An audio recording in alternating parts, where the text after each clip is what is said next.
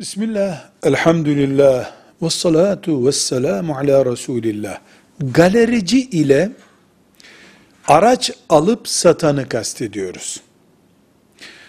Bir dükkanda veya bir depoda 3, 5, 10, 1 ne kadarsa araç bulunduran bir insan, o araçlar onunsa, emanet değilse, yani kendi malı olarak onları almış, satıyorsa, her yıl zekat verecektir.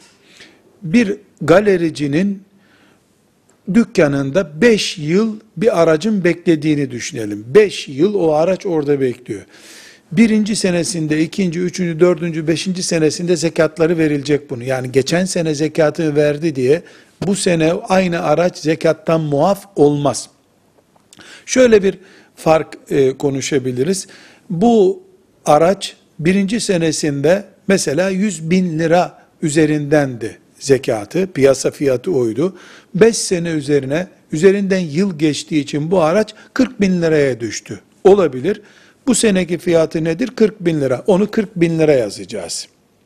Yani biz e, araçlar zaman geçtikçe e, zekat payları kaybolmuyor diye diyoruz. Aynı şekilde zekat vereceğim günkü piyasa değerini konuşacağım.